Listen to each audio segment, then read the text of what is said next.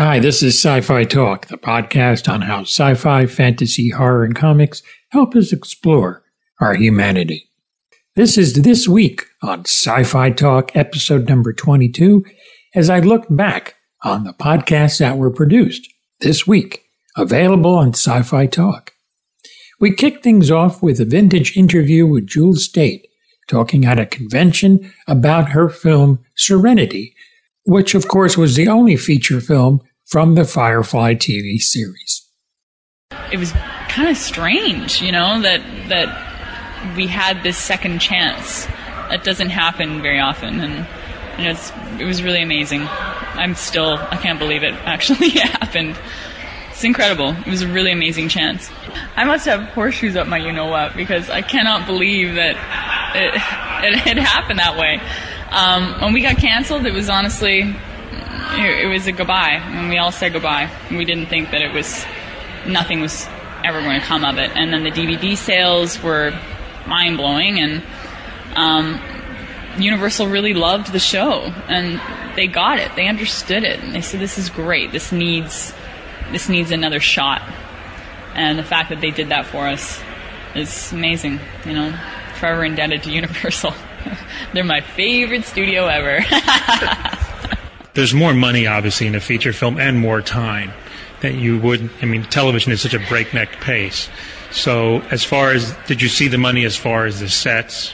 And was uh, Joss has direct, directed it himself, so which he's done on the TV show, uh, also on Buffy. So was there more time to kind of get into a little bit more with the characters uh, than than the TV show had the opportunity? There, there was definitely more time. I think that's the biggest difference that I saw was fact that we got three weeks of rehearsal before we even started to shoot, which was amazing. And uh, we could film one scene all day long if we wanted to.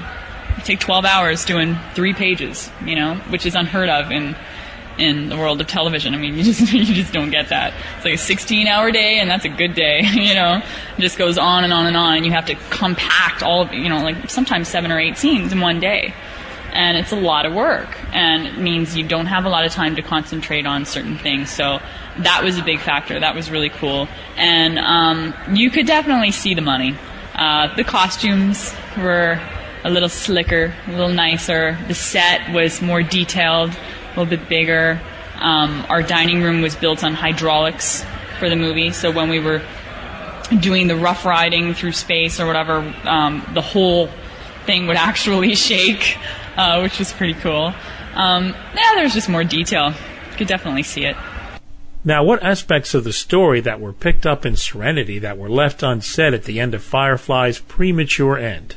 Uh, all of the relationships are sort of more developed. Find out a little bit more about River, a little bit more about Simon, Simon and Kaylee, Inara and Mal. Everyone, you know, it just sort of continues on. It doesn't solve things, so to speak, but you just find out a little bit more. Find out more about the Reavers, more about the Alliance. There's not not every mystery is solved. He definitely left room in case we get to do a sequel. So, um, yeah, it's it's good though. I'm interested to see people's reactions, see if they like, you know, the solving of the mysteries or if they like them open ended. I just dug the whole chemistry of this cast, of the actors plugged into those roles. It's a very diverse, talented cast, obviously, and their whole dynamic, how they interacted with every, you know, just like how your character was like hired as the engineer. I thought, you know, that's t- typical Joss Whedon, you know, that kind of coming from a left field kind of thing. But I just like the way the characters and the actors mesh on this show. That's that's what made it special for me. Oh, you're very, very close and it happens sometimes, but it doesn't happen all the time. And um, especially with nine people, there's usually a, a couple of bad eggs. I hate to say that, but there is. I mean, there's like one or two that don't either don't fit in or they have a bit of an ego or whatever. But it wasn't like that. Everyone fit in so well. I don't know how that happened. I mean, either Joss is really, really brilliant and he chose us specifically because he knew we would mesh really well, or he just lucked out and we all did anyway. You know, we all got along so well. We were we're still very very close. You know, these people came to my wedding, like really really tight group. You know, it doesn't happen all the time. I'm very grateful for that. There's more sci-fi talk, so stay tuned. Trek Tuesday had choreographer Roberto Campanella on making the Star Trek Strange New World cast dance. And really, choreography is not just dance, it's movement. So you're working with the song so the actor is in the right place to enhance the mood of the song. And I know you've done movement for other shows we'll talk about in a minute or so, but mm-hmm. talk about that aspect of it. No, yeah, ahead, I think, as you said, you know, I've been talking about one of the most challenging ones. I think I personally feel is the one that that looks the easiest, which is the waltz of Paul and Rebecca together. The waltz doing yes, that that is not easy. That was not easy for anybody, and yet they made it look like a million dollars because the thing is that the idea was that they never stop they can't stop. So the choreography has to keep them moving forward. So these guys are telling a story, acting, they're singing, they're dancing. The singing, of course, has to be that probably the lip sync right. and everything else. Um, they're dancing, and they, we, they especially, have to go from A, point A, to point B and nail that point B, but it's a long hallway. It, it looks like nothing, but it's so hard. It's it was so hard. So even when they were just walking uh, casually, that is part of the choreography. That is the musical aspect of what you were just saying. That they had to be at a certain point they can't. The steps could not be too long, otherwise they could try. Like it was this all the time, trying, to, and they made it look like they were having a good time. They were just, you know, everything was was nice, but it was the easiest one. The one that looks the easiest, I think, was the most challenging, mm. and that is, I think, what you were uh, mentioning just now. You know, it looked like I've been watching musicals forever in my life. And I, I thought I saw that the 1950s glory years musicals was an inspiration for some of the numbers in particular, because actually that's kind of gets this whole thing started with them singing and, and dancing and all. Was any anyone in particular, maybe the old Rodgers and Hammerstein kind of musicals? There was, I mean, I was okay. Some of them I was sent some reference ones uh, from Bill and Dana, uh, and uh, uh, some of them, I think I did some search to see whether or not that was the feel. So there was an exchange. But we went from Chicago to Jesus Christ Superstar, the table one, uh, the dancing on the table uh, reference, which was for I think it was for Jess's moment. I'm ready. Um, so yes, there were there were some. Um, oh, there was also. Yeah, I was sent some references as as the feel of of it all mm-hmm. uh, that was sent to me. So yeah, which which helped immensely. Absolutely. Well, another thing too is uh, Star Trek is not necessarily a musical show. So the sets are not built for a musical. No. So how did you kind of get around that? I guess you had to carefully stage things so people aren't bumping into things and things like that. Yeah. So we, another luxury that production um, gave us was that Dermot, the director, came a week prior to his official prepping start time um, that what that made it was that I basically was just him and I. He was always available. That's and, nice. And he was always um, in the in the studio, and so I and so knowing that he was always there, I was out and there. So what that led us to going walking around set, predict all the issues, fix them on the spot with all the ideas, the preliminary ideas that Dermot was going to have, um, and exchange some other ideas between him and I. But the way he was going to block it, the way he was going to shoot it, and then again, what I would do, I would. So the waltz, for example, if there is, I've, have a lot of videos of me and Kelly dancing before it even. So we managed to actually, which is another luxury, um, to choreograph and create everything straight to set. Director Timothy Woodward Jr. on his film Till Death Do Us Part joined me for the Wednesday podcast. How did this uh, idea come to you? I mean, this was a script by two other people. So, how did you uh, come across this? Um, Natalie Burn actually gave me the script because I was looking for something to collaborate with her on, and um, I opened it up. It had a Def Leppard quote in it from "Love," the, the song "Love Bites," which is awesome. Um, and you know, I'm automatically I started seeing it when I started reading it. You know, it's written a little more straightforward kind of action. Uh, the like the intro page, first page is like of the wedding is like one page, and I was like, you know, if we extend this and start it like a 1990s rom com and we just have a little more tongue in cheek with this and have some fun, this could be cool. This would be fun. It's something interesting for me to do and something different. So I want to I want to rock and roll and do it, and that, that's how it came about. I'll tell you. Speaking of Natalie, she is a force of nature in this film. I mean, yeah, she did really good. Thank you. This is a very physical role for her, um, and I I know there were stunt people involved. Great. She did all her stunts. She really? did all her stunts except for the only two things she didn't do. She didn't take the fall from the dirt bike when the fall happened. Um, and she didn't uh, take, there's one overhead slam where you see the body, you have the, you know, her actually gets slammed on her back. She didn't take that. Every single thing else, every backflip, kick, punch, that's all her. Wow. She was absolutely amazing. Another performance that stood out to me, Ser'Darius. I thought he was phenomenal. Had this cool element about him that I really like. And I mean, he just brought that to the character, obviously. Yeah, Ser'Darius is very strong. I mean, he's physically big, first yeah. of all. And he's able to play this, you know, where the best man is kind of loud and abrupt the entire time. He's able to play this James Bond very cool, you know, character. And then at the end, you know, you can see why he's kind of the top dog, you know what I mean? As far yeah. as, as far as what's happening, you can see when it clicks on him by the piano and he, you know, it's time to take care of business. You see all of that change go away. So mm-hmm. yeah, he did a great job. You mentioned Cam and personally, there's really one one word that popped into my head he's just psychotic.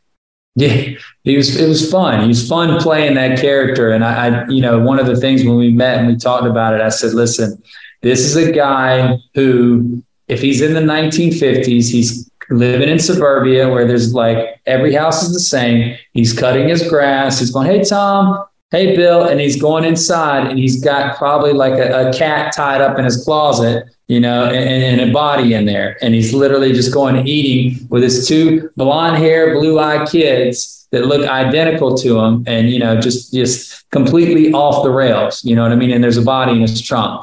Mm-hmm. And, you know, Mr. Sandman is playing the entire time you imagine it. And he got the character right off the bat. And one thing of his motivation, I said, but one thing about him is he wants to be the best at whatever he does. And right now, he wants to be the best, best man possible and that's yes. his entire thing and you know everything else is tunnel vision right now he's just literally thinking about that and he's a romantic he never gives up on the fact that the wedding is going to happen yeah, you know? no, he doesn't. Despite everything that happens, it's great. Despite everything, he still wants to see the wedding come true. I like to. Always good to see Orlando Jones too. Yeah, Orlando's amazing. He's you know he's a Carolina boy. Is he really cool? Carolina, yeah. He, he grew up in uh, South Carolina, and nice. he actually still lives in Wilmington, North Carolina. Oh, uh, wow. Uh, full time residency. So he's a Carolina boy. Yeah, that's great. Performance that just blew me away. Jason Patric, he was oh. phenomenal. It was yeah. like I totally believe this guy, and he's usually playing heroes, and yeah. this guy was just. It, he was just he was cool and he gives that monologue about what happened to him on that eventful day. And yeah. uh, it was like I was riveted. He was just fantastic. Thanks. Yeah, Jason. You know, I worked with him on a movie called Gangsterland uh, about Al Capone, and um, you know, whenever we needed somebody to bring it, because one side of the movie is very wacky and wild and home invasion. The other side is more grounded, and you're finding out backstory and you're finding out stuff. So we needed somebody who could deliver. And when I saw the monologue when I read it the first time and we started working on it and started figuring out things, I said, look, we need an actor who's strong who can really like deliver this. And Jason's that guy, you know, and, and we come up with this thing between him and I where he was going to have this kind of fake Southern accent because him and his, this character had been on the run. And then, you know, there was going to be a cool reveal where it just kind of dropped. Yeah, and I saw that. It was really does, cool. And it's kind of chilling. You're like, and you know, it all comes together. And it, and we took our time on getting it together on purpose because that's where the mystery box is. If you know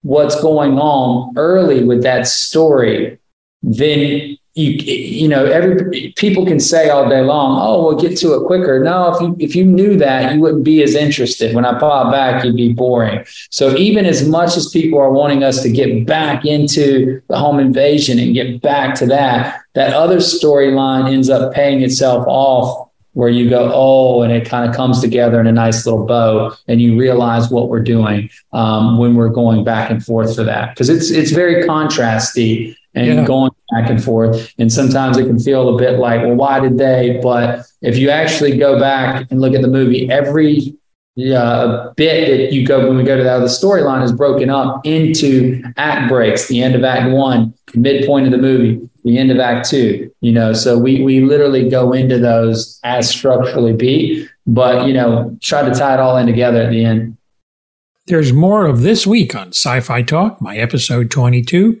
so stay tuned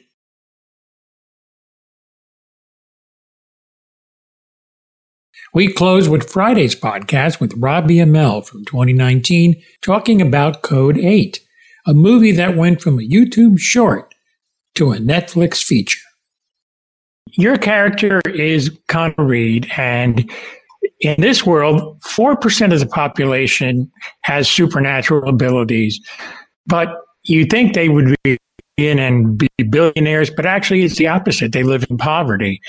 And it sounds like a man caught in the middle. He wants to do well for his mom who's ailing, and yet he meets Garrett, played by Stephen Amell, you know, and who worked mm. for a drug lord. So it sounds like he's kind of caught in the middle between doing what's right and, and helping his mom, but also getting the money to help. Yeah, I mean, a lot of the movie is is driven by uh, Connor's moral compass and how far he's willing to go to save the most important person in his life. You know, in an early version of the script, we talked about it being uh, Connor's younger brother, and we just thought, you know, with a mom is is a little more relatable and easier. Everybody's, you know, everybody can picture doing something they, you know, probably wouldn't feel comfortable doing normally uh, if it meant, you know, saving saving their mom. Uh, that and we'd have to deal with uh, a child actor who can't work as many hours, and uh, we were already up against the gun for uh, for getting as much time on um, uh, as much time out of our money as we possibly could. What I really related to was this guy who's just trying to do the right thing. He's just doing, you know, he's doing bad things for the right reasons. Uh, we just wanted to see how far we could push that. And some people at the end of the movie don't agree with what Connor did, and you know, other people do, which is what we wanted. We wanted it to, you know, we wanted the movie to raise questions and to to split people and uh, and and and open up conversations, which uh, which we had in the short film. It was really fun to read, you know, the YouTube comments and people, you know, people who were saying that they, you know, they thought he deserved it and other people didn't. And I mean, that's really what you're hoping for when you make a project. What is also kind of hampering things. He's not only with Marcus, he also is being chased by um, a militarized police force, and it's Agent Park and Agent Davis are after him. So that just mm-hmm. gives him something else to worry about too. Talk about playing off that aspect that you're basically looking over your shoulder all the time.